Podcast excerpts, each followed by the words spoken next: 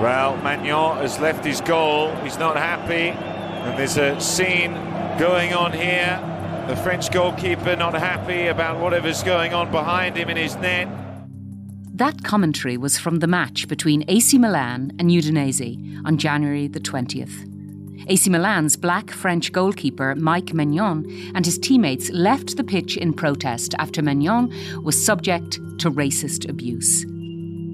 That Saturday was a bad day for the sport. In England, Coventry player Kasey Palmer was also on the receiving end of racist abuse during his team's championship match against Sheffield Wednesday. Mark Robins is Coventry's manager. He was visibly angry during the post match interview. When it's racism, it oversteps. Nobody should have to deal with that. Nobody in society. There's no place in society for it. I'm hoping that you know, they've got a, a clear picture of what's gone on hmm. and they deal with them properly. The response from soccer's world governing body, FIFA, was swift and hardline. Its president, Gianni Infantino, tweeted his condemnation. He called for harsher punishments for teams whose fans commit racist abuse. But Twitter talk is one thing. Is Infantino actually going to do anything to stamp out racism in football? Irish Times football columnist Ken Early isn't convinced. If Gianni Infantino was serious about it, why does FIFA not start fining people? I mean, this is something that FIFA can do. This is in the news from the Irish Times. I'm Bernice Harrison. Today, how does football tackle its racism problem?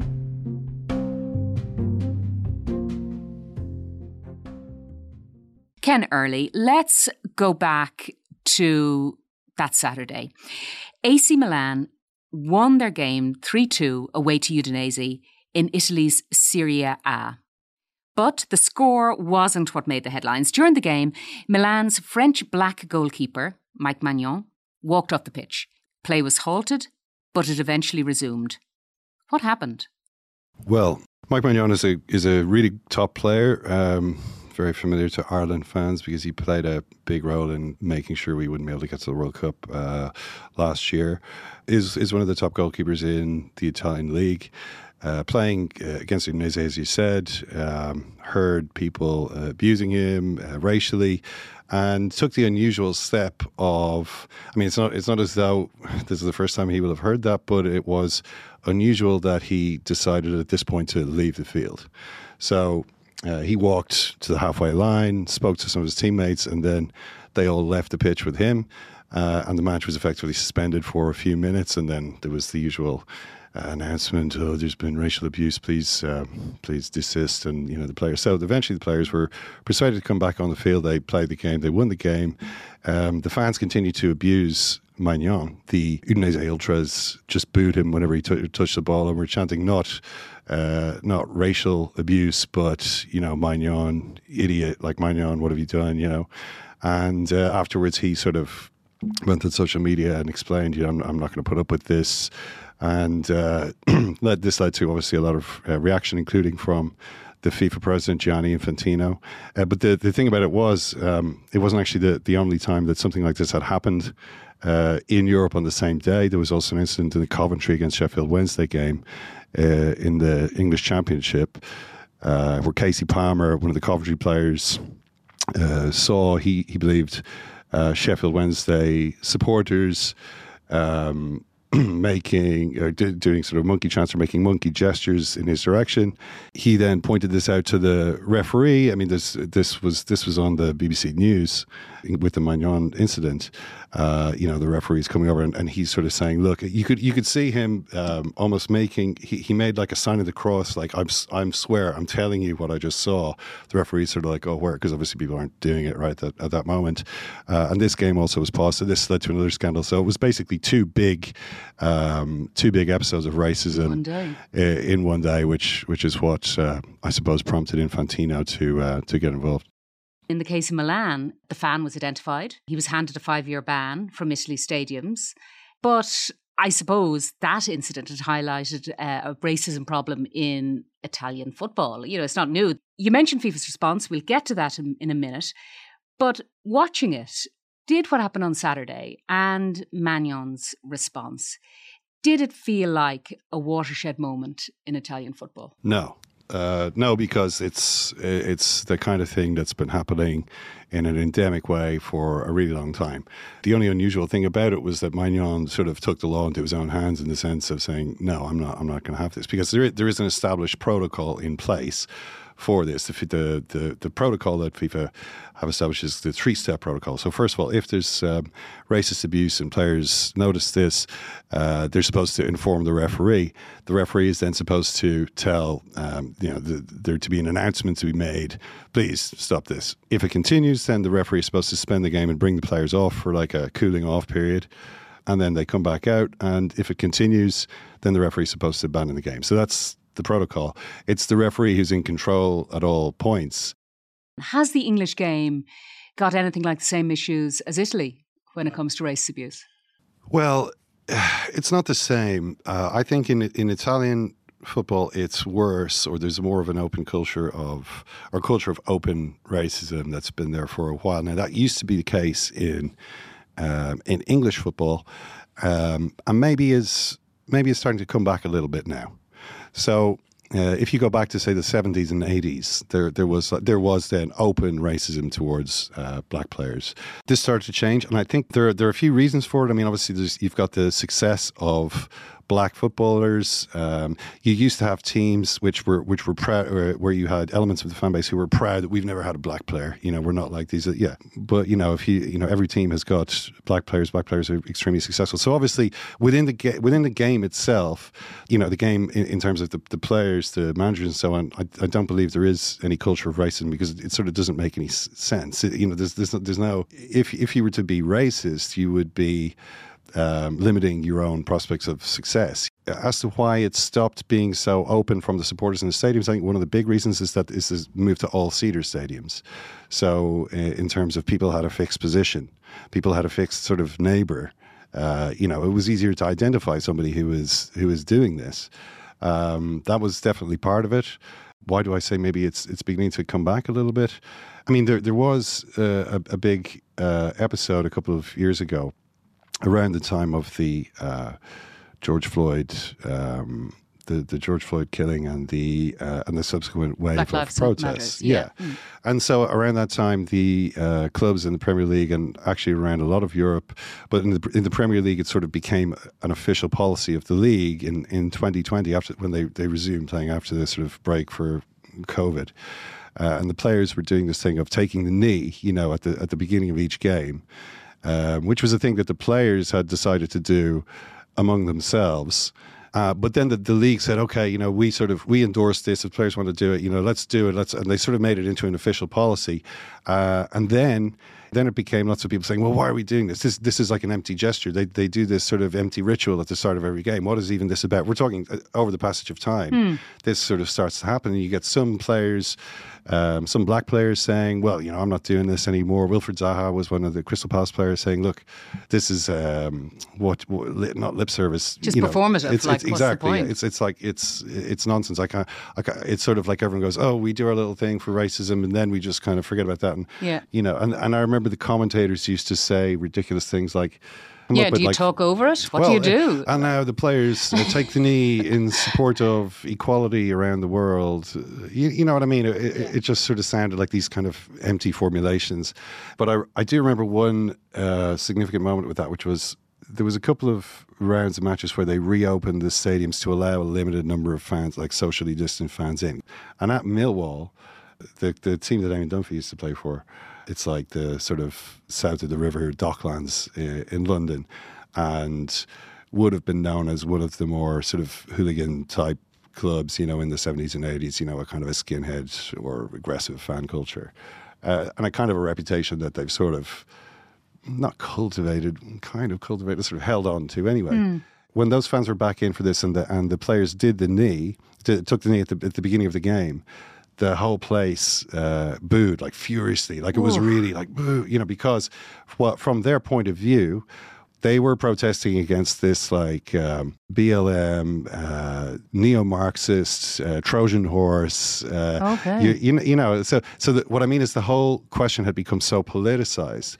All of these issues have become intensely politicized. And so these Millwall fans who are obviously, let's say, they would be more towards the anti woke end of the sure. spectrum. Yeah, they saw this American import, presumably, as well. This yeah, taking yeah. the neat thing.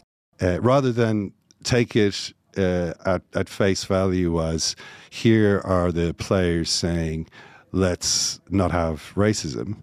Instead, it's these players are the pawns of, uh, you know, the conspiracy to, you know, defund the police and break up the nuclear family. You know, yeah, you, sure, yeah, so, yeah. so, and we we're uh, we're the ones standing.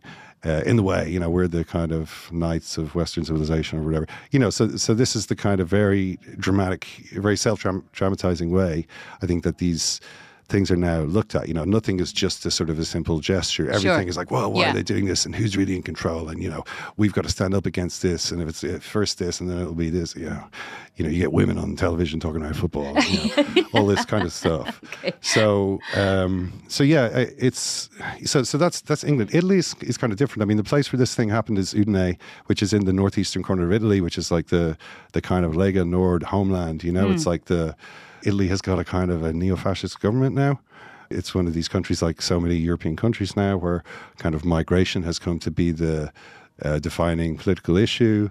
And so again, it's it's like it's political. You know, it's like uh, things have become much more complicated since the since the 1980s. It was possible to see sort of racism as almost just uh, like you know an expression of some, something people aren't even really thinking much about to something mm. that, hmm. that people are seeing as part of like a much wider yeah. like a political drama you know and we've got to make our voices heard and there you know you, you get all this stuff like I, I, don't remember much in the in the 80s and 90s about like uh, you know the European civilization is about to be washed away you know and th- but this is like governments are getting elected on the back of this kind of rhetoric now all, ra- all around Europe I mean most recently in the in the Netherlands. And you're saying that's spilling into the stands? Oh, of course, yeah, okay. yeah, yeah, absolutely. Um, there, it's it's always been there's always sort of been a political element to football, of course. I mean, depending on the country, it's the politics are different, but uh, it's always going to sort of reflect what's going on in the wider society.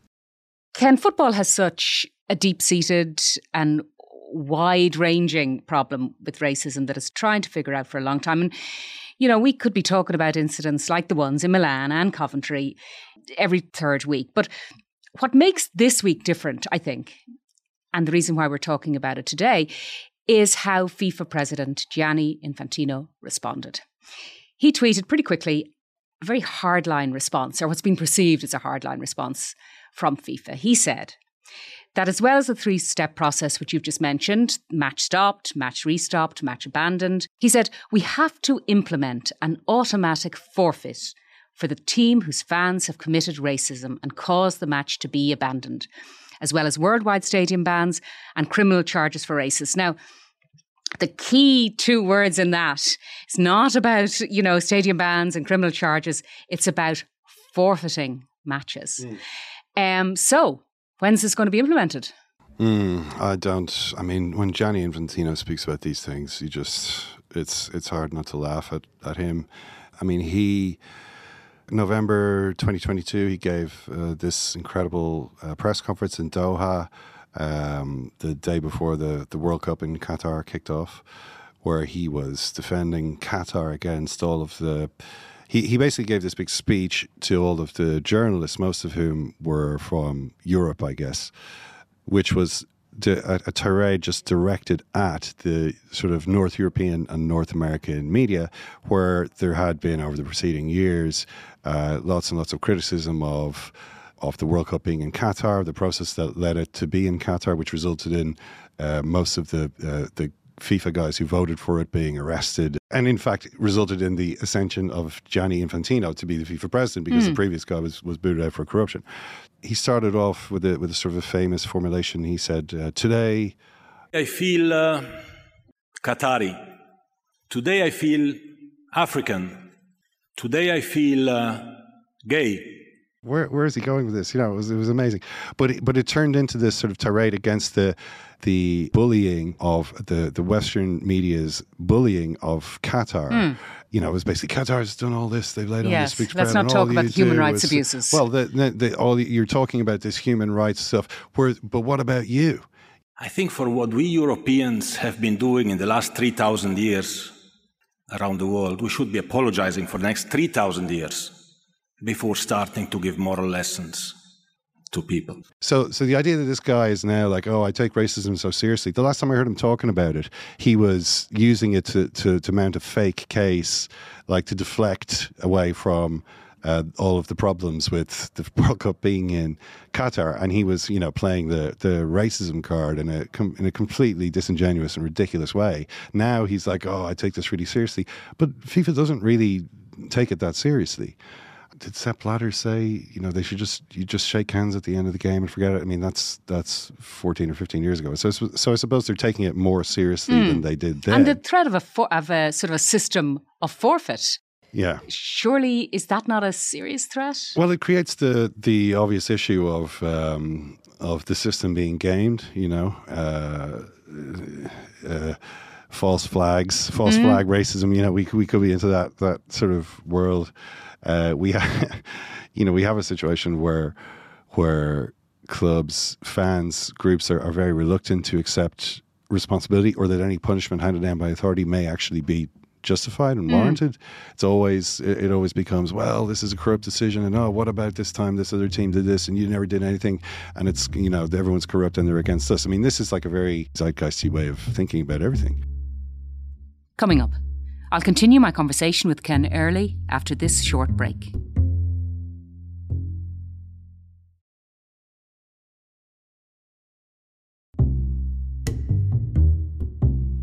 FIFA has no power then to affect any real change. FIFA does have power.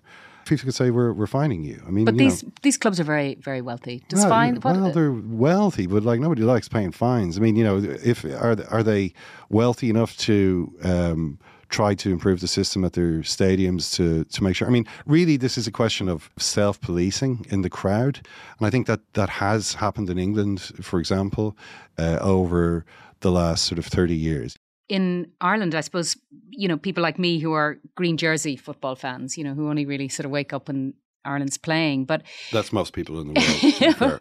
we'll remember last June when our 20, under 21s, the Republic of Ireland under 21s, they walked off the pitch in Austria. Mm. It was during a friendly with Kuwait after an alleged racist remark was made towards, I think, one of our substitutes. By uh, one of the Kuwaiti players. Yeah. The incident was reported to FIFA and UEFA. But I mean, what is FIFA and UEFA's track record like when it comes to effectively addressing racism? Well, it's, I mean, it's not great. I mean, the, the typical thing is to look at their, um, the way that they hand out fines. Uh, and so typically, like a, a, club will be fined, you know, uh, 70,000 euros because your fans lit flares in contravention of fire regulations. And then, like, some other club gets fined 1,200 euros for racism or or down the back of the sofa stuff, isn't things it? like that. Mm. Or you know, sometimes they'll make a team play a game behind closed doors. You know, this is a, another uh, thing that sometimes happens where the fans have, you know, there's been complaints about what has happened. There's been racism, and so then they might say your next two games are behind and that penalises all fans. Yeah, so so there you're trying to encourage this sort of element of self policing, or like give the clubs an incentive. Give the, you know if they're losing money and they're obviously having to play in an empty stadium, um, now they have an incentive to try and take it more seriously, and do something about it.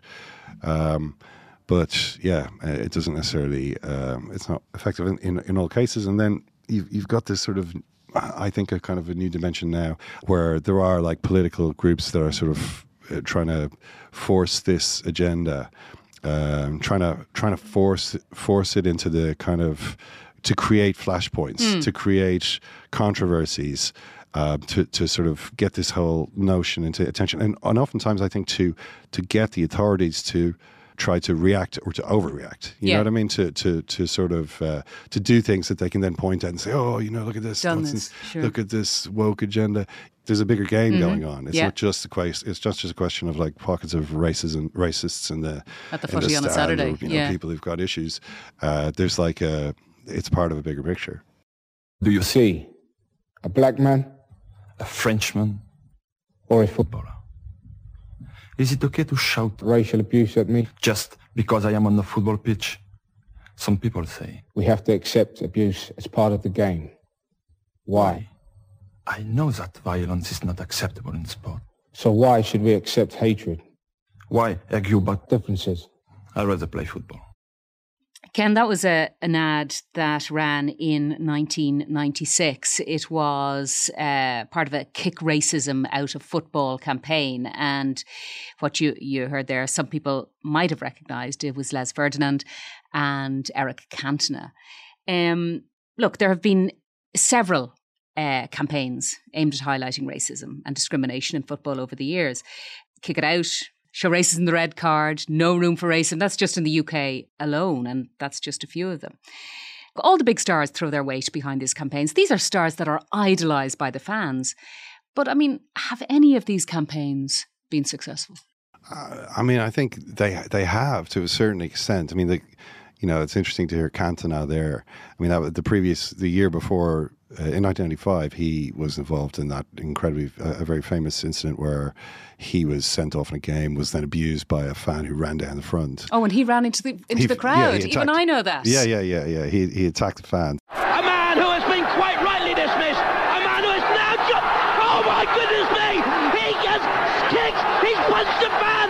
Eric Cantona has jumped in and scissor kung fu kick a fan. Manchester United fans are coming across never seen as disgraceful an incident as that in all my years in football. That was a really direct approach to to, to sorting it out. This, this yeah. problem. Um, you mentioned Ian Wright he got involved in the in responding to in, and in support. He he came out in support of what Maignan did on on Saturday. He said, "Keep walking." He himself was at the centre of a case involving what he described as a horrific racist abuse incident directed at him on social media by a Kerry teenager. Do mm. you remember that in 2021? Yeah, I think it went to court, didn't it? Yeah, it did go to court. Um, yeah, I mean, and, and this is another thing that happens. And frequently you will see black football players will put up a screen grab after something has happened. They've maybe they've scored a goal or they've missed a penalty or something something has happened which has caused attention to be focused on them and then loads of people are sending them DMs with the monkey emoji or banana emojis or just um, racist abuse so they put up the screen grab and say look at this you know oftentimes people are, people are sending this from their own accounts I mean that's what happened with with Ian Wright. Person sent him, I think, a, a DM. I mean, under mm. their an, an, easily traceable account.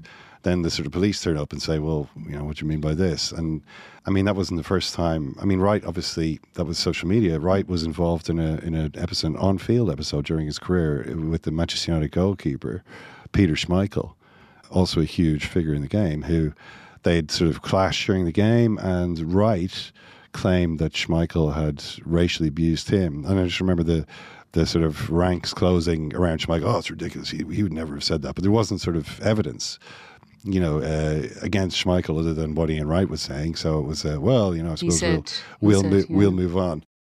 The Brazilian Football Confederation, it came up with a plan, again, to combat racism. It said that there would be a deduction of points for any club found to be associated with racist incidents. And when they said, you know, club, they meant the fans, the members of staff from the top down. And I think, you know, when that came out, that was great. Oh, mm, that might work. That's that's a fresh approach. But do you think clubs in Europe would have the, the stomach, leagues in Europe would have the stomach to to implement such a thing? Um, I think they'd rather just pretend it wasn't happening, you know, or they'd they'd rather not you know, get get involved in sort of deductions of points. Um, people can never agree that the points deduction is deserved. You can just imagine the t- the types of arguments that, that would end up being made there. You know, because it's always going to be, well, if we're getting punished for this, then what about mm. all these other things? And you've been inconsistent, and you haven't done this, and so on and so forth. And I think they'd rather kind of just sort of keep uh, keep just going along the way that it is, and sort of hoping things will get better.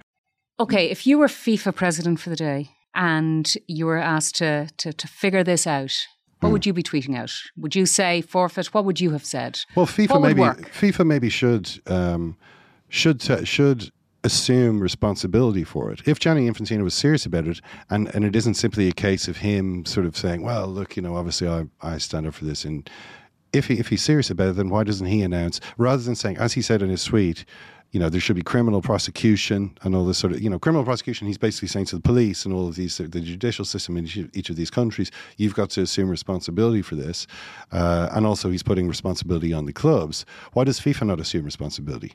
If FIFA is saying, uh, that this is happening and this is going to be a problem, why does FIFA not start fining people? I mean, this is something that FIFA can do, um, isn't doing.